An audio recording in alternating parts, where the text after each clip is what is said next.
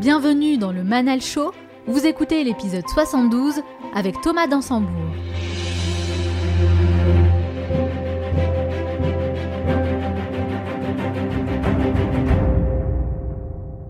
Le dernier état dans lequel il s'agit de se mettre en couple, c'est l'état amoureux. Tellement de gens se plantent, passez-moi l'expression, parce qu'ils s'engagent simplement quand ils sont amoureux. Et l'état amoureux est une illusion, je ne vois que les qualités de l'autre et je nie les défauts, ou en tout cas je les masque. Tellement de partenaires se disent oui mais il changera, je vais arriver à le changer ou à la changer. C'est une illusion complète, on ne change personne. La seule personne que nous puissions changer, c'est nous. Dans cet épisode, je vous emmène à la rencontre de Thomas Dansembourg, auteur du livre Cessez d'être gentil, soyez vrai, qui fait partie des invités que vous m'avez beaucoup demandé de recevoir dans ce podcast. Et pour cause, c'est l'un des meilleurs speakers et auteurs francophones. Vous allez découvrir son histoire et son parcours remarquable, ce qui l'a poussé à entreprendre une thérapie personnelle et comment ça l'a aidé à sortir de sa prison mentale, pourquoi il a décidé d'écrire son livre, ce que nous devrions tous faire selon lui pour faire tomber les masques et affirmer notre identité et plein de conseils concrets qui vont vous aider à devenir la meilleure version de vous-même. Comme d'habitude, je terminerai cette émission en partageant avec vous les trois meilleurs conseils à retenir de mon entretien avec Thomas Dansembourg. Et n'oubliez pas, certains veulent que ça arrive, d'autres aimeraient que ça arrive, et seulement quelques-uns font que ça arrive. Cette émission dure 50 minutes et pas une de plus, alors soyez attentifs et faites partie de ceux qui font que ça arrive passer à l'action.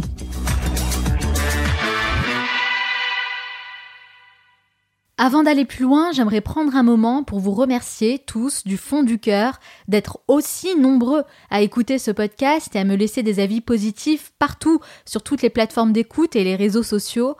Sachez que je lis absolument tous vos messages, je prends vraiment le temps de le faire et ça me fait toujours très plaisir de voir à quel point vous appréciez mon travail et celui de mon équipe, parce que oui, le Manal Show, c'est avant tout un travail d'équipe, et vos retours sont très importants pour nous. D'ailleurs, c'est une vraie source de motivation, hein. c'est ce qui nous booste tous les jours à continuer et à donner le meilleur de nous-mêmes, donc merci beaucoup pour ça. Et aujourd'hui, j'ai sélectionné un message que l'un d'entre vous m'a laissé et que j'aimerais beaucoup partager avec l'ensemble de la communauté du Manal Show. Il s'agit de Cadra, qui a mis 5 étoiles sur Apple Podcast avec ce titre Travail de qualité, et elle a ajouté Le contenu est très intéressant, varié et toujours agréable à écouter. C'est un plaisir hebdomadaire. Merci beaucoup Kadra d'avoir pris le temps de laisser ce message, ça me fait vraiment très plaisir, d'autant plus que je sais que tu es une fidèle auditrice, hein, une auditrice de la première heure, puisque tu étais là dès le début il y a deux ans et tu continues encore et toujours à écouter le Manal Show, donc je trouve ça absolument génial et ça prouve à quel point tu apprécies ce que je partage avec vous. Donc merci infiniment Kadra pour ce message.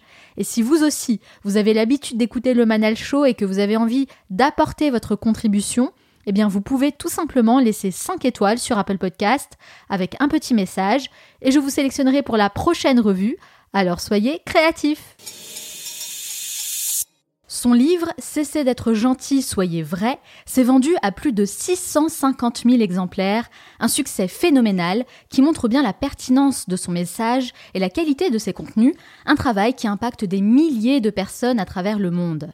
D'abord avocat au barreau de Bruxelles, puis juriste pour une grande entreprise, il a décidé de tout arrêter pour devenir psychothérapeute et s'est spécialisé en communication non violente aider les humains à traverser leurs conflits et à retrouver un état de paix intérieur pour mieux vivre ensemble, c'est la mission qu'il s'est donnée il y a plus de 20 ans et qu'il continue de réaliser chaque jour.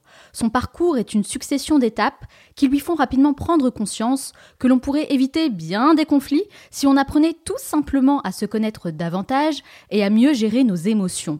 Pour lui, la connaissance de soi est un enjeu de santé publique et la clé de relations sociales durables. Auteur à succès, speaker international et expert reconnu et respecté dans son domaine, il est avec moi aujourd'hui pour répondre à mes questions.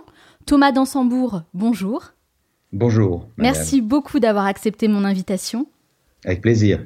Alors Thomas, pour commencer, pourquoi? Pourquoi vous faites ce que vous faites aujourd'hui? La passion, la passion de pouvoir euh, euh, partager aux gens euh, des, un regard sur la relation humaine qui m'a sauvé la vie, qui m'a sauvé la peau, vraiment. J'ai, comme vous l'avez rappelé, eu une vie de, juriste et donc d'être mêlé à beaucoup de conflits comme avocat et comme juriste dans une très très grosse entreprise. Et j'ai mesuré la pauvreté de nos moyens pour la traversée des conflits. conflits qui sont à mes yeux parfaitement inévitables dans nos vies. On ne va pas éviter les conflits. Et ce que l'on peut développer, c'est la capacité à les rendre féconds, fructueux. La passion, c'est un excellent pourquoi. Vous avez grandi au sein d'une famille bourgeoise, vous avez reçu une éducation catholique, hein, c'est bien ça Quelles sont les valeurs importantes que vos parents vous ont transmises? Le respect, l'attention aux autres, le, service, la, courtoisie, euh, vraiment habitée, la, la, bonté certainement, le, sens certainement de la, de famille, des proches, euh, la famille élargie. Euh, de, des belles valeurs que je chéris et que je tiens à propager moi-même. Et quels souvenirs vous gardez de votre enfance? Dans l'ensemble très très lumineux. Euh, j'ai eu la chance de grandir dans une très belle campagne euh, au milieu de la, forêt avec un père qui était forestier, qui adorait les arbres, une mère qui était un peu débordée mais qui aimait la musique et qui jouait magnifiquement au piano. Et, euh, et donc un souvenir très très chaleureux même si nous étions assez reculés, on habitait, comme je vous l'ai dit, en pleine campagne, et il me manquait le lien social, la participation à des groupes, à, une impression de communauté. Ça, ça m'a assez bien manqué, mais je le trouve aujourd'hui beaucoup dans mon travail, bien sûr. Oui, tout à fait. De réseau et, j'anime des groupes, et donc je, je goûte profondément cette, cette vie beaucoup plus sociale. Donc visiblement, une enfance plutôt heureuse, en somme. Est-ce que ça a participé justement à ce que vous faites aujourd'hui?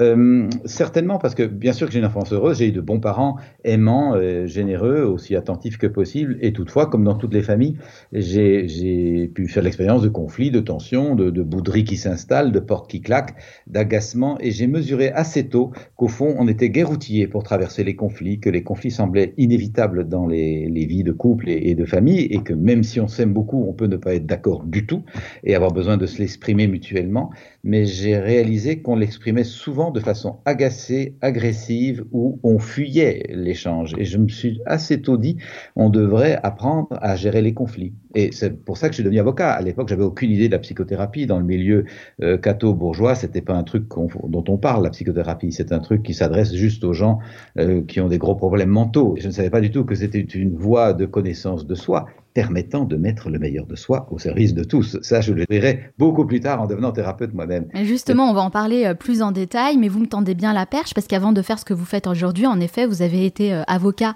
au barreau de Bruxelles pendant 5 ans. Vous avez également travaillé comme conseiller juridique pour une grande entreprise pendant 10 ans. Donc, qu'est-ce que ces 15 ans à défendre les intérêts des autres, hein, finalement, vous a appris? La, pauvreté de, notre discernement et de notre vocabulaire pour exprimer ce qui se passe en nous quand nous sommes en désaccord. Euh, vu ce, manque de discernement et ce manque de vocabulaire, lorsqu'il y a un désaccord, souvent on agresse ou on argumente pour avoir raison. On oublie d'exprimer ce qu'on voudrait, on exprime ce qu'on veut pas, on oublie d'écouter ce que l'autre voudrait on, essaye de gagner une position comme, comme à la guerre, au fond. Et ça m'a beaucoup euh, attristé, je me suis épuisé et je me suis rendu compte que j'avais besoin d'apprendre le fonctionnement de, de l'humain pour euh, euh pouvoir aider la, la, traversée des conflits. Et c'est une expérience parallèle que j'ai faite quand j'étais encore juriste. Je me suis occupé de jeunes dits de la rue, des jeunes pris dans la drogue, la délinquance, les gangs, etc. Euh, pendant une dizaine d'années, c'était du bénévolat, mais cette expérience-là, humaine, a été le vrai pivot. C'était ma première expérience de rencontre avec la violence et ce qu'elle veut dire. Et d'ailleurs, vous dites que cette expérience vous a ouvert les yeux sur les besoins fondamentaux que nous avons tous en tant qu'êtres humains. Alors moi, je vous pose la question aujourd'hui, quels sont-ils? De quoi avons-nous besoin pour vivre en étant euh, épanouis? Oui, en parfaite harmonie.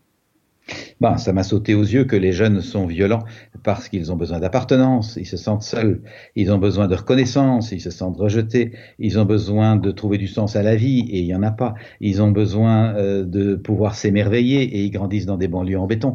Et donc nos besoins fondamentaux, s'ils sont frustrés, nous amènent inévitablement à la violence. Et donc euh, euh nous avons donc besoin d'apprendre. Et je dis inévitablement si on n'arrive pas à les nommer et à prendre soin de nos besoins. Donc nous avons besoin d'apprendre à reconnaître nos besoins, les identifier et à les exprimer, à les formuler pour éviter le passage à l'acte. Et ça, c'est des apprentissages qui ne figurent toujours pas dans nos programmes scolaires. On a appris l'histoire, les maths, la géographie, on devient ingénieur, avocat, euh, professeur euh, ou boulanger, mais on n'a pas appris à s'écouter pour se comprendre. C'est une vraie, vraie carence dans nos programmes scolaires. Ça devrait être la base. Chaque citoyen devrait apprendre à savoir qui il est, comment il se sent, qu'est-ce que ça dit de lui, qu'est-ce qui le met en joie, qu'est-ce qui le met dans une heureuse expansion en déployant ses talents. Et il a également besoin d'apprendre qu'est-ce qui le peine, l'attriste, le rend seul ou impuissant, et qu'il a besoin de comprendre avant de faire péter sa colère à la figure des autres, vous me passez l'expression. Ouais, mais je comprends totalement, je suis totalement d'accord avec ça. Après avoir fait ce constat, justement, vous décidez d'entreprendre une thérapie personnelle.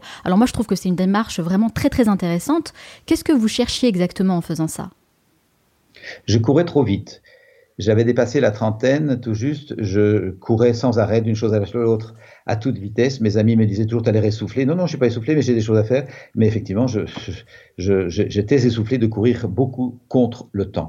Et à un moment, dans ma petite cervelle, il est arrivé cette prise de conscience basique. Je ne vais jamais gagner la course contre le temps. J'ai donc besoin d'apprendre à apprivoiser mon rapport au, temps et à en faire un allié, un ami, plutôt qu'un ennemi contre lequel je me bats en pure perte.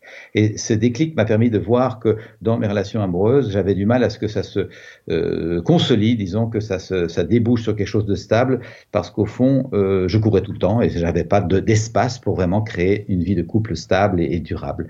Et donc ces deux enjeux-là euh, m'ont amené en thérapie. J'ai eu besoin de comprendre pourquoi je me battais contre cet enjeu du temps et comment je allais pouvoir faire pour me réconcilier. Est-ce qu'il y a eu un élément déclencheur qui a, euh, pour cette prise de conscience que vous avez eue justement? Je me suis rendu compte que si j'étais joyeux en société avec les amis, j'ai toujours aimé faire la fête et, et, rencontrer les amis et être ensemble. Lorsque je revenais dans mon appartement de célibataire, j'étais triste et nostalgique et cette couleur particulière de la tristesse, la nostalgie, comme si je regrettais quelque chose qui s'était passé ou qui aurait pu se passer, m'a indiqué on n'est pas sur Terre pour tirer sa vie durant de la nostalgie, on est sur Terre, j'en ai l'intuition profonde pour être joyeux et généreux de sa joie. Je vais donc aller travailler pour comprendre d'où vient cette nostalgie. Et quel genre de thérapie vous avez suivi à l'époque, je n'avais aucune idée de ce domaine, donc j'ai pris le truc le plus classique, j'ai pris une psychanalyse euh, freudienne traditionnelle trois fois par semaine. Mhm. Pendant six ans, c'est un gros décapage. Ah oui, pendant six ans quand même. Oui, ça m'a fait le plus grand bien. C'était un énorme investissement de temps, de budget aussi à l'époque. J'étais encore jeune. Euh, je n'ai pas euh, un instant de regret. Au contraire, mon Dieu, qu'est-ce que ça m'a été bénéfique que d'apprendre à savoir qui je suis. Mais j'en doute pas un instant. Mais c'est vrai que trois fois par semaine pendant six ans, bah, c'est quand même euh, un certain investissement personnel et aussi financier. C'est vrai. Faut être assez discipliné hein, pour suivre vraiment cette thérapie jusqu'au bout.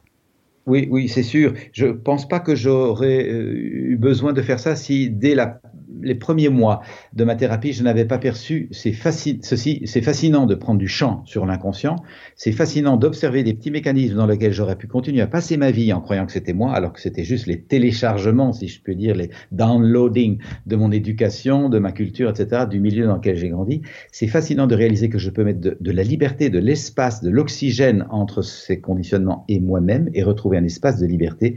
Et moi, si j'étais pris dans ces pièges, je ne dois pas être le seul. J'ai donc envie, moi-même de devenir thérapeute. donc très très vite, l'envie de devenir thérapeute est devenue euh, claire à mon esprit et c'est à ce moment-là que je me suis dit mais moi je vais aller vraiment au fond des choses quoi. Je vais faire une thérapie euh, pas de surface mais vraiment de fond. Oui oui c'est clair. Vous vouliez vraiment aller au bout de votre démarche. Est-ce que vous continuez toujours à le consulter? Non, non, non, non, ça fait des années, ça fait euh, plus de 20 ans que j'ai arrêté. Est-ce que c'est quelque chose que vous, vous recommandez à tout le monde de faire, suivre une thérapie pour apprendre à mieux se connaître? Euh, je dirais, dans cette mesure où nous, si nous ne nous sentons pas heureux, si nous ne nous sentons pas dans une joyeuse expansion de nous-mêmes, allant de jour en jour vers plus de paix, plus de joie à partager, si nous avons du mal à être généreux, empathiques, euh, jubilants d'être en vie, alors là, ça vaut la peine d'aller voir ça, parce que j'ai cette conviction, et c'est pas de la naïveté, ça fait plutôt bientôt 25 ans que j'accompagne les personnes à travers euh, cycles et saisons de l'existence. J'ai acquis cette profonde conviction que nous sommes là pour nous enchanter d'être en vie et partager de l'enchantement. Ça me paraît le sens de la vie et c'est ce que disent la plupart du temps les, les sagesses à travers le monde, quel qu'en soit leur nom. Donc si nous ne sommes pas dans cette joie, dans cette générosité, c'est qu'il y a quelque chose à comprendre. Joie, générosité, enchantement, en tout cas c'est joliment dit. Euh, moi ce que je retiens c'est que si on a l'impression de ne pas devenir une meilleure version de soi-même chaque jour, qu'on a besoin d'aide pour ça, faut surtout pas en fait hésiter à suivre une thérapie parce que c'est vrai que c'est quelque chose qui est plutôt mal vu j'ai l'impression. Disons qu'il y a encore un peu d'incompréhension. Euh, j'ai pu le rencontrer très fort il y a 20 ans. Ça s'atténue maintenant, mais cette incompréhension euh, retrait au fait que s'occuper de soi, ce serait égoïste. Et, j'ai bien entendu rencontrer ça dans le milieu très catho dans lequel j'étais, où aller en thérapie, c'était vraiment le comble du narcissisme. Euh, et j'ai eu du mal à faire passer aux, gens, vous savez, je vais en thérapie parce que je m'occupe d'une association dans laquelle il y a une violence incroyable, il y a des addictions, il y a de la solitude, du désarroi. Je ne sais pas comprendre le désarroi du gamin qui est en face de moi tant que je n'écoute pas le mien. Je n'ai aucune empathie pour la colère ou la rage du gamin qui est en face de moi tant, tant que moi je m'autorise pas mes colères et Comment comprendre l'individu qui se sent complètement seul si moi je n'écoute pas mes moments de solitude? Et donc j'ai pu euh, essayer de faire passer ce message qui commence à être mieux compris, qu'on ne peut être proche de l'autre qu'en étant d'abord proche de soi. Oui, tout à fait. On sait bien que pour bien s'occuper des autres, bah, il faut avant tout apprendre à prendre soin de soi. Ça paraît cliché comme ça, hein, mais c'est la réalité. Et d'ailleurs, c'est à ce moment-là que vous, vous décidez de quitter l'univers juridique pour devenir psychothérapeute à votre tour. Quel était votre objectif à ce moment-là? Partager les prises de conscience que j'avais pu faire l'essentiel de ma formation, c'est bien sûr la, thérapie sur moi-même. Et puis, je me suis formé à l'approche dont on a parlé, la communication non violente. Et, euh, et, et j'ai beaucoup travaillé avec le psychanalyste jungien Guy Corneau, psychanalyste québécois avec qui j'ai appris énormément de mécanismes subtils de nos, de nos relations à nous-mêmes, aux parties de nous, et de relations aux autres et à la vie. Et en observant ça, je me suis dit, j'ai envie de partager ces clés et, d'aider les gens à être outillés parce que des difficultés, on va en rencontrer. On fera encore des deuils, on vivra peut-être des traumatismes, on aura des conflits à vivre, des colères à exprimer, des colères à entendre, bien sûr. On aura des noms très clairs à exprimer, on aura des noms à entendre et à accepter. Et pour pouvoir être outillés, nous avons besoin de rencontrer certaines pratiques, certains processus. Oui, et vous parlez de la communication non violente. Expliquez-nous justement euh, ce que c'est et à quoi ça sert exactement? La communication non violente. C'est une approche que j'ai eu la chance de rencontrer, grâce à son fondateur, Marshall Rosenberg, avec qui je me suis formé et qui a, passé sa vie comme docteur en, psychologie clinique à observer les, mécanismes qui amènent les, gens à être malheureux, à être euh, divisés, à être culpabilisés, à être agressifs, et qui s'est rendu compte qu'au fond, le, malheur, bien sûr, mais la violence particulièrement, vient du fait que nous ne connaissons pas bien nos besoins que nous n'avons pas de discernement pour les identifier et de vocabulaire pour les nommer. Inversement, si nous apprenons à bien connaître nos besoins et à les nommer, au lieu de balancer un coup de poing à la figure de l'autre ou de se mettre à picoler pour noyer son chagrin, on va mettre en place quelque chose. Je vous donne un exemple simple. Si je me sens triste, déçu, découragé parce que j'ai besoin de reconnaissance et d'appartenance, le risque, si je prends pas conscience de ça, c'est que je sens une sorte de mal-être, une difficulté à m'intégrer dans un groupe et je vais en vouloir à tout le monde. Je vais être agressif assez souvent ou me replier et partir euh, dans l'alcool ou dans la drogue. Mhm. Inversement, si je prends le travail de conscience que je viens de dire en disant au fond pourquoi je me sens triste, mais c'est parce que j'ai besoin de reconnaissance ou d'appartenance, j'attends mille ans que ça tombe du ciel, ben non, je mets en place une stratégie ou une action, je vais rejoindre un club de foot ou, ou, une chorale ou, une pièce de théâtre, je mets une démarche en place pour prendre soin de mon besoin de reconnaissance et d'appartenance et là, il y a plus de chances, pas toutes les chances, mais plus de chances que j'aille mieux parce que je deviens l'acteur de mon changement. Mhm. Et ça passe par une prise de conscience qu'on appelle la communication non violente, qui est au fond plutôt de la conscience non violente. J'arrête d'exporter sur les autres mon mal-être, de juger, critiquer, reprocher, je me prends en main. La conscience non violente, bah, j'imagine que ça a totalement changé votre manière de communiquer. Quels sont les premiers changements que vous avez mis en place à titre personnel? Alors, c'est plutôt des bouleversements. le premier est professionnel, puisque j'ai quitté une vie qui m'ennuyait. Je n'étais pas heureux comme juriste. Je gagnais ma vie très, très confortablement, mais je n'étais pas heureux. Avant, je supportais mon malheur, comme euh, j'en ai fait un titre, euh, Cessez d'être gentil, soyez vrai. J'étais gentil. Je me disais, je gagne bien ma vie, j'ai un beau boulot, voilà, on n'est pas là pour rigoler. Euh, la vie n'est pas drôle pour tout le monde, donc contente-toi de ce que tu as. Et je me suis longtemps, euh, je dirais, endormi, voire anesthésié dans ce ronronnement. Donc la première personne que ça a sauvé, ce, ce discernement, c'est moi. Ça m'a sauvé de l'ennui. Et le deuxième changement, c'est le changement affectif. Je, je voulais évoquer, j'étais un célibataire qui avait des relations mais qui ne se solidifiait pas, se, se cristallisait pas. Je courais trop vite et, et j'avais aussi un peu peur de l'engagement, comme souvent les hommes. Ce discernement m'a aidé à comprendre mes peurs, mes craintes, à trouver la confiance en moi, la capacité à indiquer mes limites. Et ça m'a permis d'entrer dans une relation euh, amoureuse, plus que ça, une relation d'amour avec Valérie, avec qui je suis en couple. Avec qui vous êtes encore en couple depuis euh, tant d'années. Plus de 20 ans, Alors c'est vrai que... Euh, Et vous avez en plus trois enfants ensemble. Mais c'est vrai que le fait de pas trouver de sens dans ce que l'on fait, dans son travail, de s'ennuyer, d'avoir des difficultés aussi à tisser des relations euh, vraiment épanouissantes dans, son couple, bah c'est le cas de beaucoup de gens aujourd'hui. Beaucoup de personnes vivent une vie par défaut. Ce que vous expliquez là, bah c'est ce que beaucoup de personnes vivent aujourd'hui. Absolument, absolument.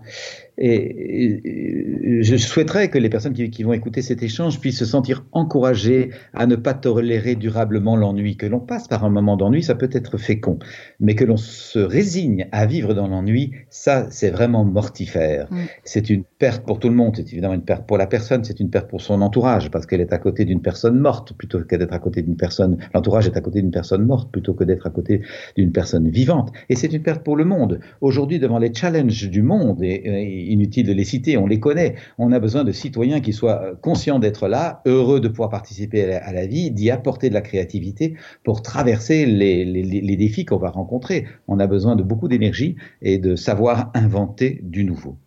Mais on le disait, c'est vrai, les gens ne savent pas communiquer parce que on ne nous apprend tout simplement pas à le faire. C'est quelque chose que vous expliquez d'ailleurs très bien dans vos livres et dans vos conférences. Alors, quelles sont les problématiques principales qui reviennent le plus souvent, les choses que vous euh, constatez le plus souvent chez les gens que vous avez déjà eu en consultation? Une des difficultés majeures, c'est la difficulté à dire non. Beaucoup de gens se reconnaissent dans le schéma du trop gentil qui dit trop souvent oui. Et derrière ça, le besoin, c'est d'acheter la paix donc la peur du conflit, comme si le conflit allait nous, nous détruire, comme si c'était explosif. De nouveau, c'est lié au fait qu'effectivement, nos conflits sont souvent explosifs au, lieu d'être des conflits féconds. Si nous prenons l'habitude de se dire, tiens, il y a un conflit, c'est bien intéressant, on va se décaper un peu nos égaux, on va se rencontrer euh, au-delà de nos habitudes, eh bien à ce moment-là, on n'aurait plus peur du conflit. Mais dès qu'on sent que le conflit est menaçant parce que le ton monte et que la critique peut être acerbe, eh bien on l'évite. Et le danger, c'est que éviter un conflit, c'est enterrer une cocotte minute qui va nous exploser en pleine figure quelques temps plus tard. Donc le, le, premier enjeu, c'est d'apprendre à dire non, à dire non à temps, dans la bonne mesure et à la bonne personne. Beaucoup de tensions viennent de ce qu'on on dit pas non, on ne le dit pas à temps, on accumule, on accumule, et on ne le dit pas à la bonne personne. On se plaint à des gens incompétents pour nous aider, ça arrive beaucoup dans la vie de bureau, on se plaint à toutes sortes de personnes au lieu d'aller adresser sa demande claire au patron ou au superviseur, etc. Et enfin, on explose de façon démesurée parce qu'on a attendu trop longtemps. En fait, la communication non violente ne fait pas forcément éviter les conflits, contrairement à ce qu'on pourrait croire ou supposer, hein, parce que les conflits sont là et on est obligé de faire avec. Mais par contre, les conflits peuvent être bénéfiques pour nous. C'est bien ça, c'est bien le message que vous voulez faire passer. Absolument. Il ne s'agit absolument pas d'éviter les conflits. Les conflits sont, à, mes, yeux, indispensables et sont souvent indispensables pour dépasser certains, certains états, certains, certains ronronnements. Et euh, ce que nous pouvons développer, c'est la capacité à, mieux les vivre, à les traverser. Donc la, la communication non violente, ce n'est pas non plus l'absence de colère. Nous pouvons faire des colères extrêmement claires et cependant non violentes il y a une confusion dans nos mentalités euh, entre vigueur et violence. On peut faire des colères vigoureuses et non violentes. Moi, j'ai appris la colère grâce à la non-violence, figurez-vous. Avant, j'étais trop gentil, j'avais peur d'être agressif. Maintenant, je sais comment être extrêmement ferme sans être agressif. Vous partagez euh, tous ces enseignements dans votre livre Cessez d'être gentil, soyez vrai, euh, qui est paru aux éditions de l'Homme, un livre qui devient rapidement un best-seller. Aujourd'hui, vous avez mhm. vendu plus de 650 000 exemplaires, c'est énorme. Alors d'abord, Thomas, je tiens à vous féliciter hein, pour cette belle réussite. Bravo. Comment vous expliquez un tel succès? Ah, ça, dépasse complètement mes, mes, espérances, même mes rêves les plus, les plus fous. Et pour être tout à fait sincère, on va fêter dans l'année qui vient le million d'exemplaires. C'est juste ah, incroyable. D'accord. Donc moi, j'étais resté sur 650 000, mais en réalité, c'est beaucoup plus. Oui, c'est beaucoup plus et il y a 28 traductions, donc c'est pas que en langue française, c'est dans d'autres cultures que cela touche du monde. Et bon, je suis le premier impressionné parce que moi j'ai écrit ce livre à la demande de personnes qui euh, suivaient des stages avec moi et qui voulaient pouvoir pratiquer, avoir des exemples, continuer un peu en dehors du stage. Et je m'étais dit, bah, ça vaut peut-être la peine de consigner quelques exemples pour que ce soit utile et, ça aide les gens. Mais je n'ai pas pensé que ça dépasserait euh, le public de quelques séminaires au début. Et puis effectivement, voilà que ça rencontre le succès en question. Ce qui veut dire, j'y voilà un trait de société, c'est que nous sommes extrêmement nombreux à avoir besoin de développer ces compétences. Ah, le nombre de traductions m'a impressionné, que ce soit le, le, le hongrois, le, le tchèque, l'arabe, le, russe récemment, le japonais. C'est étonnant que toutes ces sociétés réalisent Euh, et le titre est chaque fois le même, cessez d'être gentil, soyez vrai. Hein, on est trop gentil dans le sens où je l'entends dans le livre, ça, ça, ne discrédite pas du tout la bonté et la générosité, tout au contraire, mais ça nous invite à lever les masques, arrêtons de faire semblant, soyons authentiques. Oui. Dans l'expression de nous et dans l'écoute de l'autre. Une écoute authentique, ça veut dire que je la ferme pour écouter l'autre. Et ça, c'est pas forcément facile pour beaucoup, beaucoup d'entre nous. Et j'en étais, hein, j'étais quelqu'un qui avait du mal à écouter, puisque comme avocat, j'étais censé moi-même avoir les solutions. Donc je donnais des solutions, mais j'avais du mal à écouter. C'est quelque chose que vous avez appris à faire, justement. L'écoute, c'est la clé numéro un pour une meilleure communication. Absolument. Et c'est encore largement méconnu. Combien d'enfants ne souffrent-ils pas du manque d'écoute des parents, qui sont cependant bien intentionnés? Les parents donnent des solutions, cherchent à résoudre les problèmes, donnent de bons conseils, rappellent ce qu'ils ont fait à, leur âge, ce qu'il faudrait faire maintenant, et tous les parents prennent ces attitudes-là pour de l'écoute. Et la plupart du temps, les enfants, forcément, ne se sentent pas écoutés. Écouter, je le répète, c'est la fermer pour rester avec ce que l'autre dit. Et j'ajouterais, pas seulement avec ce qu'il dit, mais avec ce qu'il vit derrière ce qu'il dit. Comment il se sent? Quels sont ses besoins? Et ça demande donc un moment d'empathie silencieuse où, avant d'apporter une éventuelle solution ou un éventuel euh, conseil, on vérifie est-ce que je te comprends bien? Est-ce que c'est ça que tu vis ou plutôt ceci? Est-ce qu'on se comprend?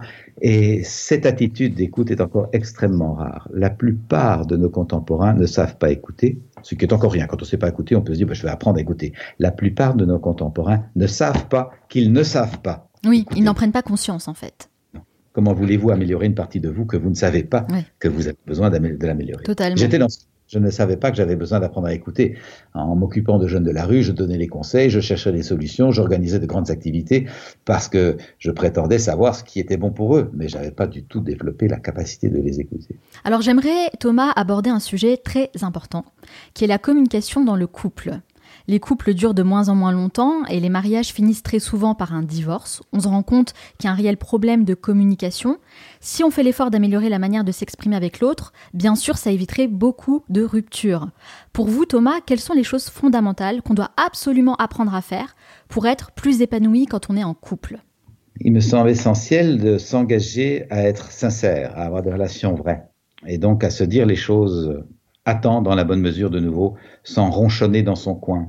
Et donc euh, créer un climat euh, d'ouverture où on se parle et on n'empile pas les frustrations qui risquent de s'accumuler dans la cocotte minute et d'exploser en pleine figure.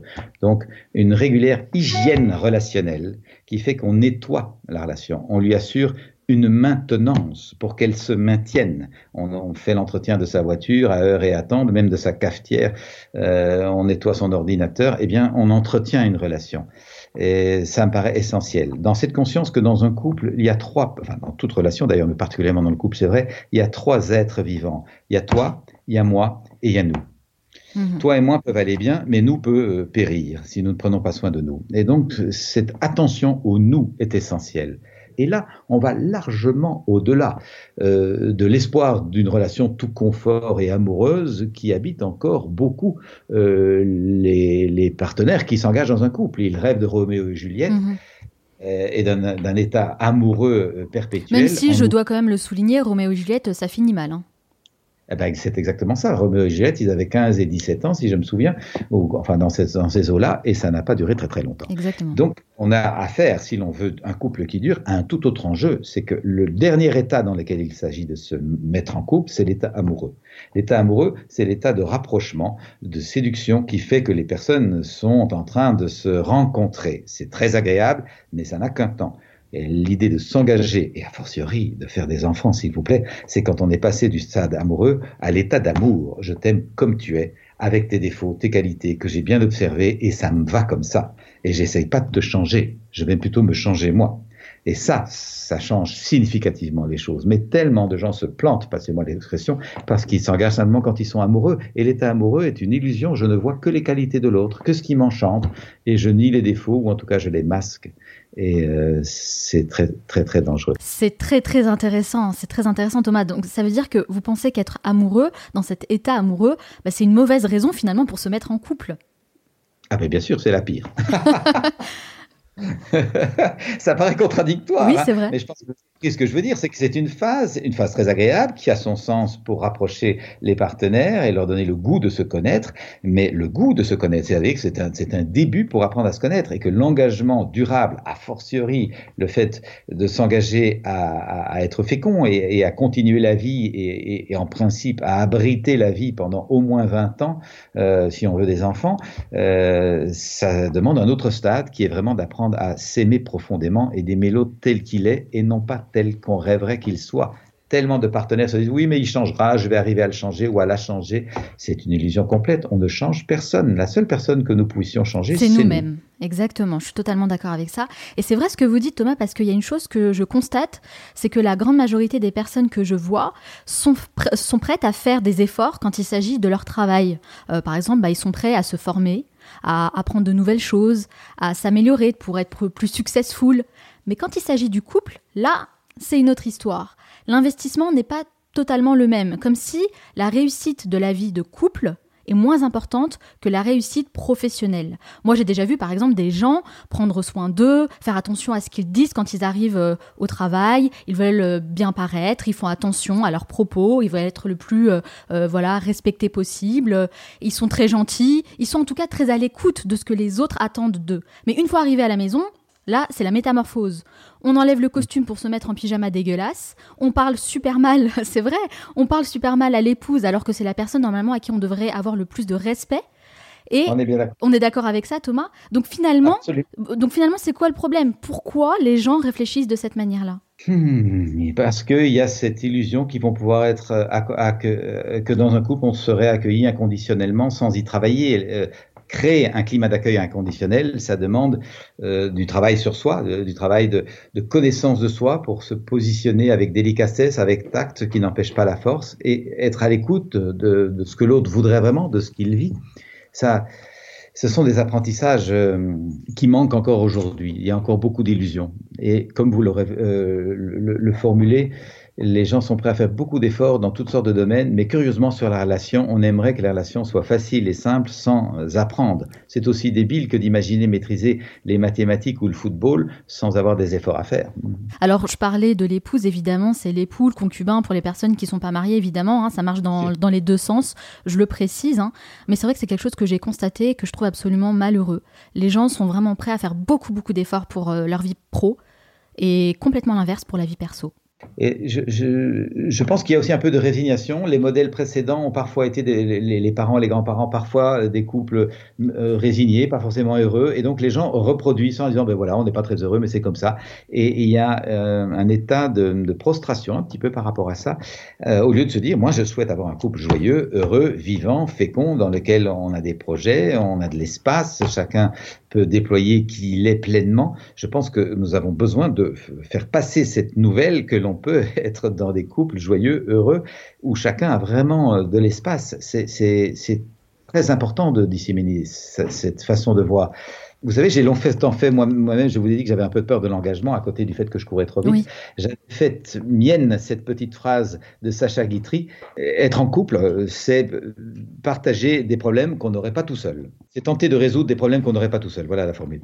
Eh bien, euh, maintenant, après plus de 20 ans de mariage, je peux vous assurer qu'être en couple, c'est partager des joies qu'on n'aurait pas tout seul. Oui. Et vraiment, j'ai envie d'encourager les personnes à, à faire le, le, le, travail de, de, d'émancipation du meilleur d'eux-mêmes. Je reprends votre formule euh, pour aller au-delà des querelles d'ego. L'ego, c'est la carrosserie. Et si on est en couple, c'est qu'on a envie de se rencontrer, d'être à être. Et ça, ça va demander un petit peu de frottement, mais de frottement fécond. C'est une éclosion, comme une coquille de poussin qui pouf, explose pour que le poussin puisse éclore. Et vous avez dit aussi un mot très important tout à l'heure, vous avez parlé de projet. Personnellement, je pense que c'est ce qui manque à la majorité des couples aujourd'hui, c'est-à-dire que c'est très important de créer un projet de vie ensemble et pas seulement se mettre en couple parce que vous le disiez tout à l'heure, on est amoureux, ça c'est le sentiment du début. Si on ne le nourrit pas de toute façon, ça part. Mais si on n'a pas de projet, si on n'a pas d'objectif ensemble, ben on a du mal en fait à avancer. C'est tout à fait ça. Vous savez, j'anime régulièrement une conférence sur le couple et, à l'occasion un, séminaire et je propose aux gens, tant dans la conférence que dans le séminaire, de prendre un temps pour euh, visualiser les valeurs qu'ils veulent vivre dans le couple. Et je dis noter au moins cinq ou six valeurs tendresse, douceur, partage, liberté, euh, ouverture, euh, amour inconditionnel. Enfin, c'est souvent ces valeurs-là qui viennent. Et je dis maintenant, partager avec votre voisin, votre voisine. Vous êtes peut-être venu en couple, peut-être pas, peut-être que c'est un inconnu, mais partagez. Eh bien, j'ai très régulièrement eu euh, cette réponse-là quand je dis qu'est-ce que ça fait de partager sur ces valeurs avec un voisin que peut-être vous connaissez pas, ou peut-être qui est justement votre conjoint? Vous êtes peut-être venu à deux dans cette conférence. Eh bien, j'ai nombreuses fois eu des personnes qui disent on n'a jamais parlé de ça. Mais c'est ça on se pose jamais la question. On a X années de vie commune, on n'a jamais parlé des valeurs pour lesquelles on s'est mis ensemble. Mais alors on parle de quoi au début? Après le cinéma et le restaurant, je veux dire, à un moment donné, il faut quand même parler de choses sérieuses, non?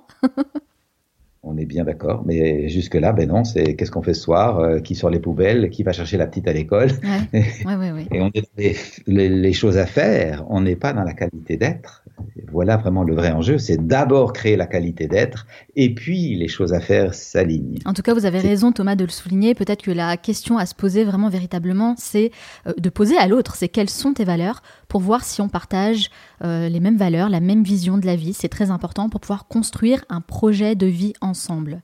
Alors l'empathie, c'est un point euh, très important pour améliorer nos relations sociales.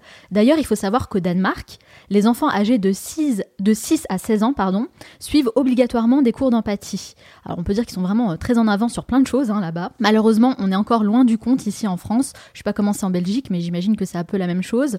Il y a, qu'à voir bah, le comportement des enfants à l'école. Hein. C'est de vrais petits monstres, sans vouloir faire une généralité bien sûr. Enfin, en tout cas, on manque encore beaucoup d'éducation à ce niveau-là. Et je pense que beaucoup de personnes ne savent pas vraiment ce que ça signifie quand on parle d'empathie. Ça peut paraître abstrait pour certaines personnes. Comment peut-on apprendre à faire preuve d'empathie et comment on peut aussi inculquer ça à nos enfants?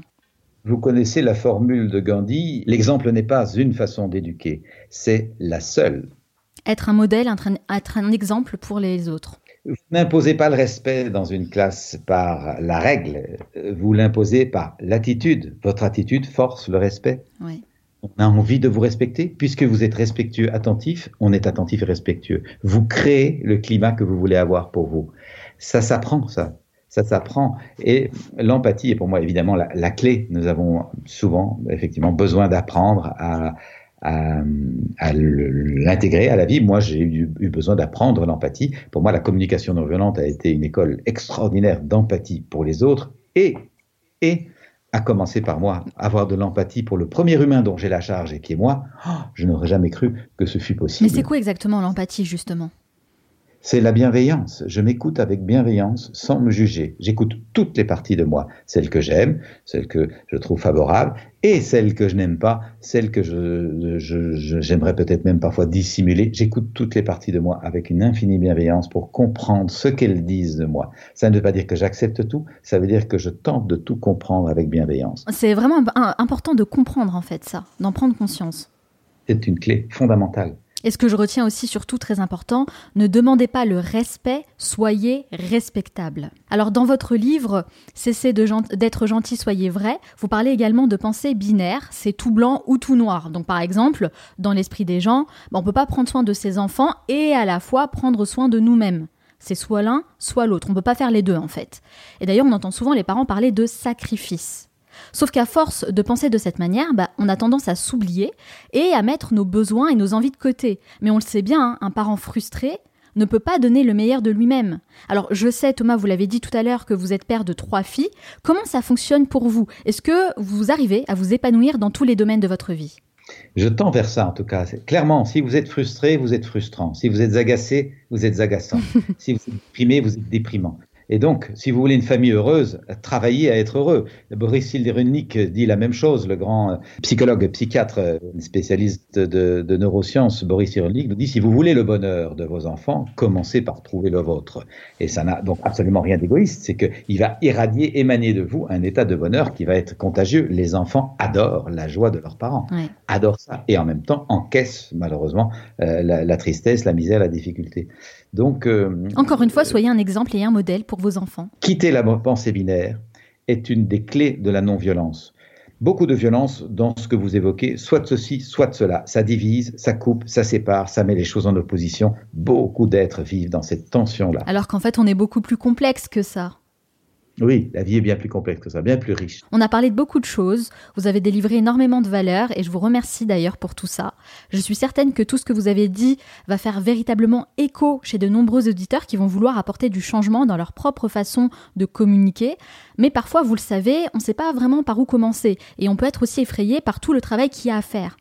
Donc, quels seraient vos trois meilleurs conseils pour appliquer la communication non violente dès demain et véritablement passer à l'action?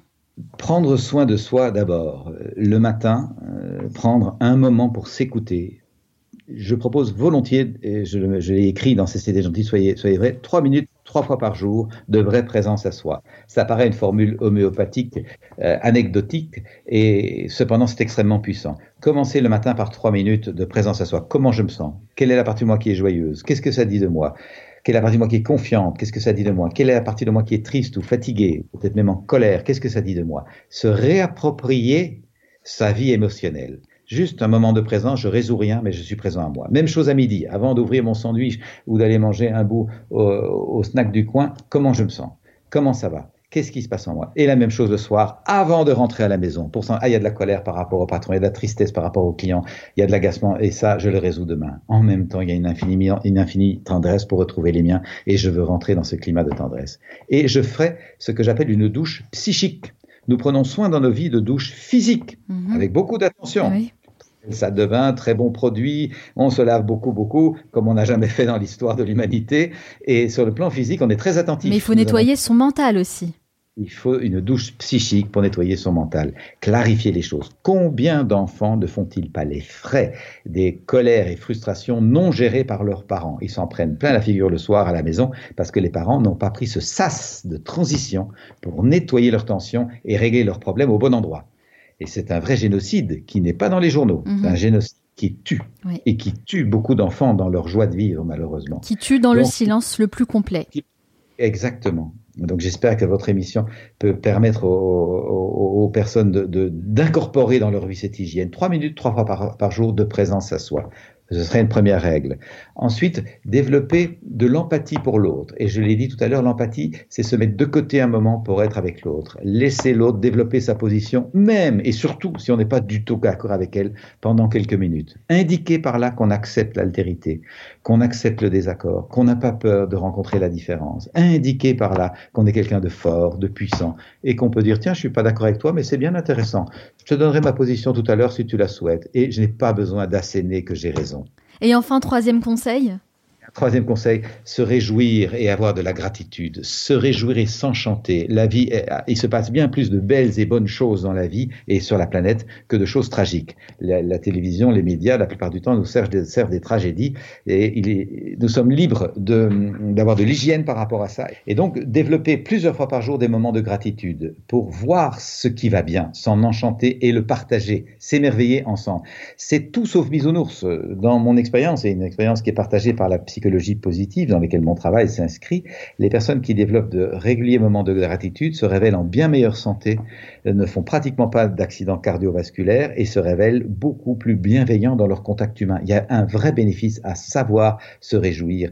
Ça conjure une vieille habitude très plombée dans nos cultures qui est de se plaindre et de se posturer en victime et de se lamenter de ce qui ne va pas au lieu d'inverser cette logique et de commencer par tout ce qui va bien. changer notre perception du monde, vraiment développer un état d'esprit positif. Vous l'avez dit, c'est vrai, ça peut paraître bisounours, ça l'est pas du tout. Plusieurs études euh, très sérieuses et même scientifiques ont démontré à quel point c'est très important d'avoir de la reconnaissance, de se sentir reconnaissant, d'avoir de la gratitude envers des petites choses, hein, vraiment très simples au quotidien. Moi-même, c'est quelque chose que j'ai mis en place dans ma vie il y a quelques années, qui a totalement changé ma perception des choses et qui m'a vraiment beaucoup aidé en tout cas à avancer je dirais, sereinement et en étant beaucoup plus épanoui. Ça, c'est clair. Merci beaucoup, beaucoup, Thomas Dansembourg, d'avoir répondu à toutes mes questions. Mais ce n'est pas totalement fini. À la fin de chaque interview, je pose une série de questions rafales. Il faut répondre le plus spontanément possible, hein, sans trop réfléchir. Le but, c'est de mieux vous connaître. Ça dure 1 minute 30. Est-ce que vous êtes prêt Oui, oui, bien sûr. C'est parti. Quelle est la première chose que vous faites en vous levant le matin? Ma gymnastique. Quel est le dernier livre que vous avez lu? L'entraide, l'autre loi de la jungle de Pablo Servigne et Gauthier Chapelle. Quelle est votre plus grande peur? Il me semble ne plus avoir de grande peur. Je suis plutôt confiant dans la vie. Vous dormez combien d'heures par nuit? Ah, je suis un bon dormeur, au moins 8. Quelle est la mauvaise habitude dont vous aimeriez vous débarrasser? Euh, De euh, procrastiner mon besoin de jouer au piano. Quel est l'endroit où vous aimez aller pour vous ressourcer? Chez moi, à la campagne, tous les week-ends. Quel animal vous représente le mieux? Le cheval. Quel est votre film ou documentaire préféré? Ah, Enquête de sens. Quel livre offririez-vous en premier? Un, un, livre de Christiane Singer, euh, par exemple, ou cours-tu Ne vois-tu pas que la vie est en toi? Qu'est-ce qui vous agace le plus chez les autres? Euh, L'égoïsme. Quelle est la chose à laquelle vous croyez et que les autres considèrent comme une folie? Le fait que nous puissions apprendre à être en paix sur la planète et qu'on n'a pas besoin de, la violence pour régler des conflits. Si vous disposiez de 100 euros et pas un euro de plus, dans quoi les investiriez-vous? Dans quelque chose de social et de, généreux, une association qui engage des, sans-abri, des choses comme ça, un, but humanitaire. Si vous pouviez inviter la personne que vous voulez à votre table, disons pour un déjeuner, n'importe qui, sans limite, qui choisiriez-vous? Je pense que je serais content d'avoir un tête-à-tête avec M. Macron. Selon vos proches, quelle est votre plus grande qualité? Euh, L'empathie. Et selon vous, quel est votre plus grand défaut? Hmm. Il y en a tellement. Euh, qu'est-ce que je peux avoir? Euh, Peut-être une très grande détermination qui peut parfois déranger. Quelle est la dernière chose que vous faites avant de dormir? La plupart du temps, je remercie. Je remercie la vie. Je remercie la vie pour euh, ma famille, mes enfants, la chance que j'ai.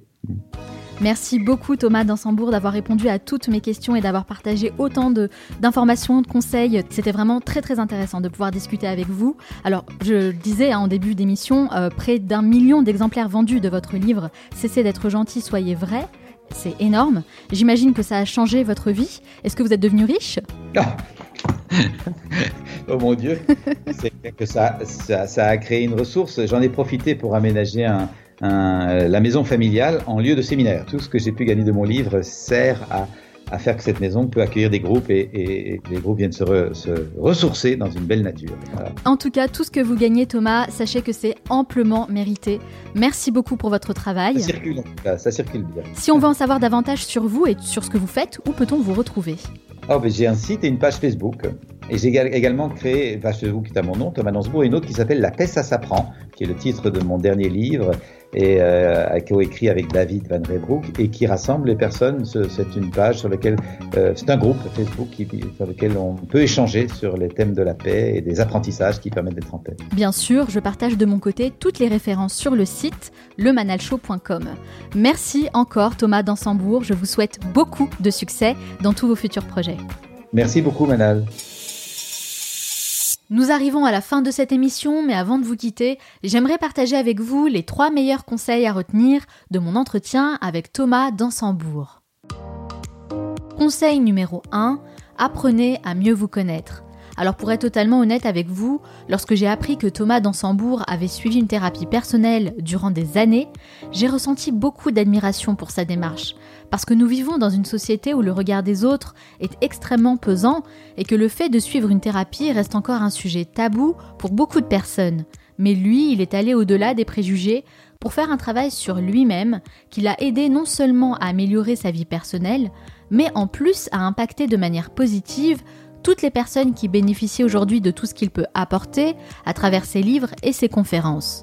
Apprendre à mieux se connaître, finalement on peut dire que c'est le travail de toute une vie, et en changeant notre perception de nous-mêmes, eh bien on arrivera très certainement à nous épanouir davantage dans ce que l'on fait, et bien sûr à devenir une meilleure version de nous-mêmes. Conseil numéro 2, communiquer c'est d'abord écouter.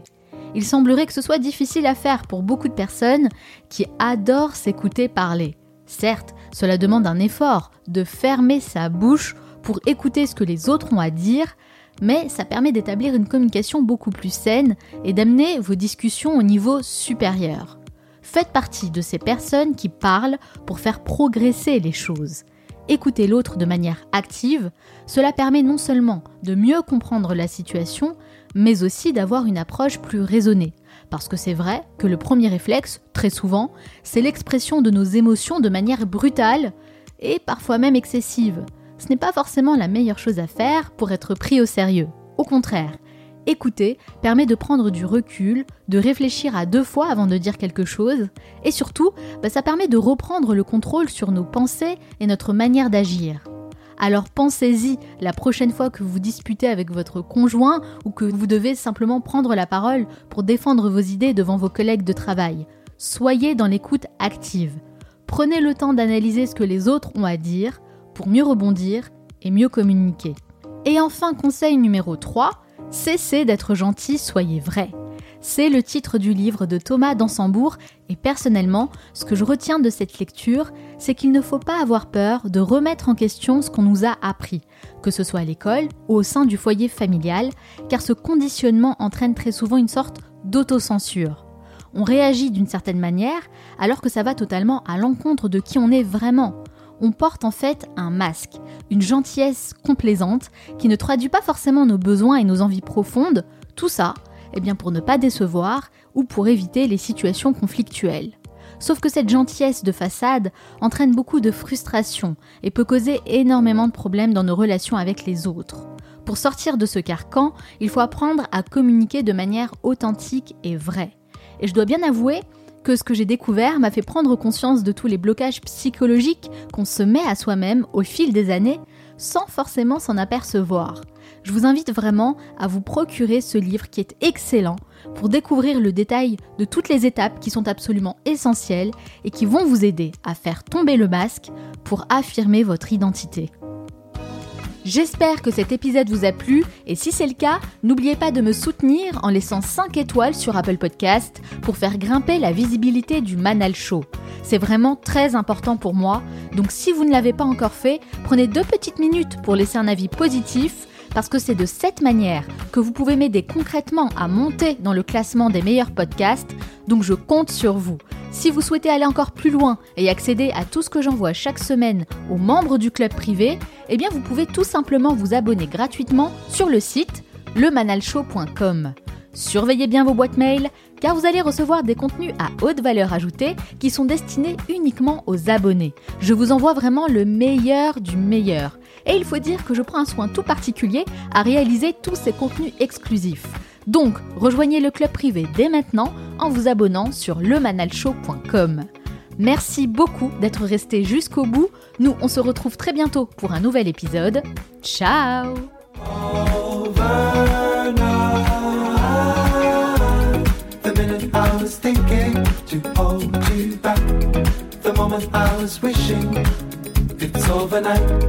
The minute I was thinking to hold you back.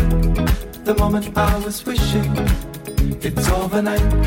The minute I was thinking to hold you back. The moment I was wishing it's overnight. The minute I was thinking to hold you back. The moment I was wishing it's overnight. Slow.